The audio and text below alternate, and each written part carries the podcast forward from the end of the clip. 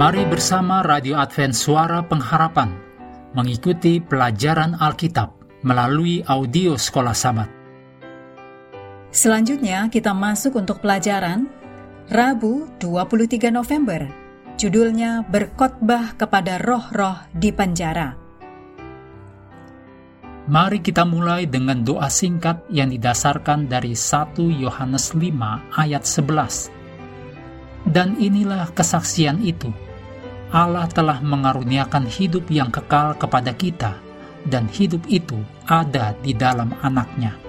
Amin.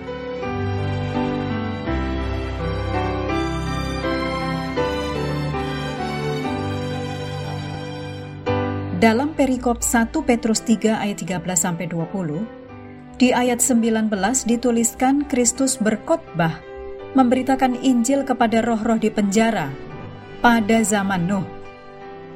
Dalam kejadian 4 ayat 10 ditulis firman Tuhan, darah adikmu itu berteriak kepadaku dari tanah.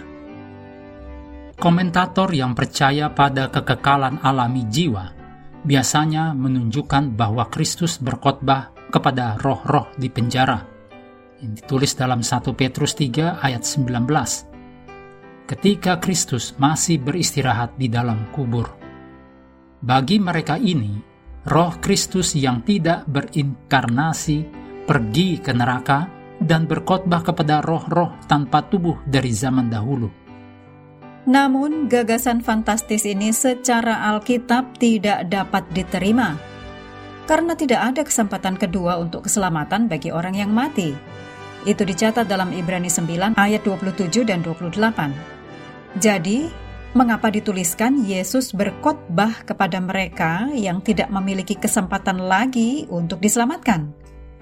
Sementara itu, dan yang terpenting, teori ini bertentangan dengan ajaran Alkitab bahwa orang mati tetap tidak sadarkan diri di dalam kubur sampai kebangkitan terakhir. Ditulis dalam Ayub 14 ayat 10 sampai 12, Mazmur 146 ayat 4, Pengkhotbah 9 ayat 5 dan 10, 1 Korintus 15 ayat 16 sampai 18 dan 1 Tesalonika 4 ayat 13 sampai 15.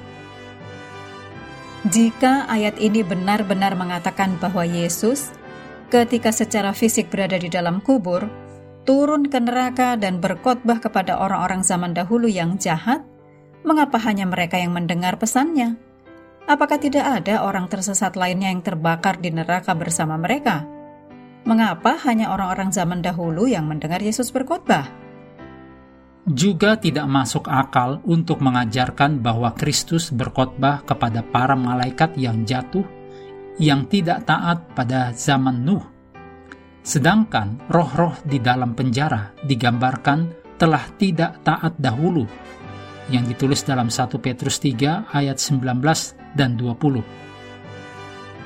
Alkitab berbicara tentang malaikat jahat yang masih tidak taat sampai sekarang, yang ditulis dalam Efesus 6 ayat 12, juga 1 Petrus 5 ayat 8. Selanjutnya, para malaikat yang jatuh tinggal dalam kegelapan diikat dengan rantai kekal untuk penghakiman pada hari besar.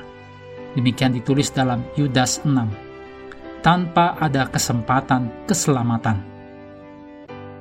Kita harus memperhatikan bahwa dalam 1 Petrus 3, roh-roh yang dipenjarakan dari ayat 19 diidentifikasi dalam ayat 20 sebagai orang-orang zaman dahulu yang tidak taat pada zaman Nuh. Istilah roh dalam bahasa Yunani pneuma digunakan dalam ayat ini dan di kitab lainnya di Perjanjian Baru, yaitu di dalam 1 Korintus 16 ayat 18 juga Galatia 6 ayat 18. Kata ini mengacu pada orang-orang yang hidup yang dapat mendengar dan menerima undangan keselamatan. Ungkapan dalam penjara jelas tidak mengacu pada penjara harfiah, tetapi penjara dosa, di mana ditemukan sifat manusia yang tidak dilahirkan kembali dalam Roma 6 ayat 1 sampai 23, juga Roma 7 ayat 7 sampai 25. Khotbah Kristus kepada orang-orang zaman dahulu yang tidak mau bertobat dilakukan melalui Nuh yang secara ilahi diinstruksikan oleh Allah. Demikian ditulis dalam Ibrani 11 ayat 7 dan menjadi pemberita kebenaran bagi orang-orang sejamannya. Tulis dalam 2 Petrus 2 ayat 5. Ayat-ayat Petrus ditulis dalam konteks apa artinya menjadi setia. Jadi tulisan itu bukan membicarakan tentang keadaan orang mati. Mengakhiri pelajaran hari ini, mari kembali kepada ayat hafalan kita, Yohanes 5 ayat 39 kamu menyelidiki kitab-kitab suci, sebab kamu menyangka bahwa olehnya kamu mempunyai hidup yang kekal.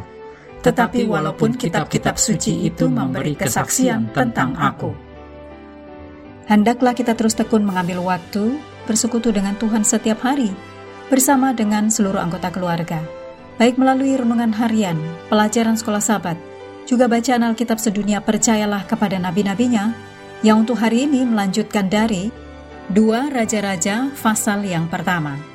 Tuhan memberkati kita semua.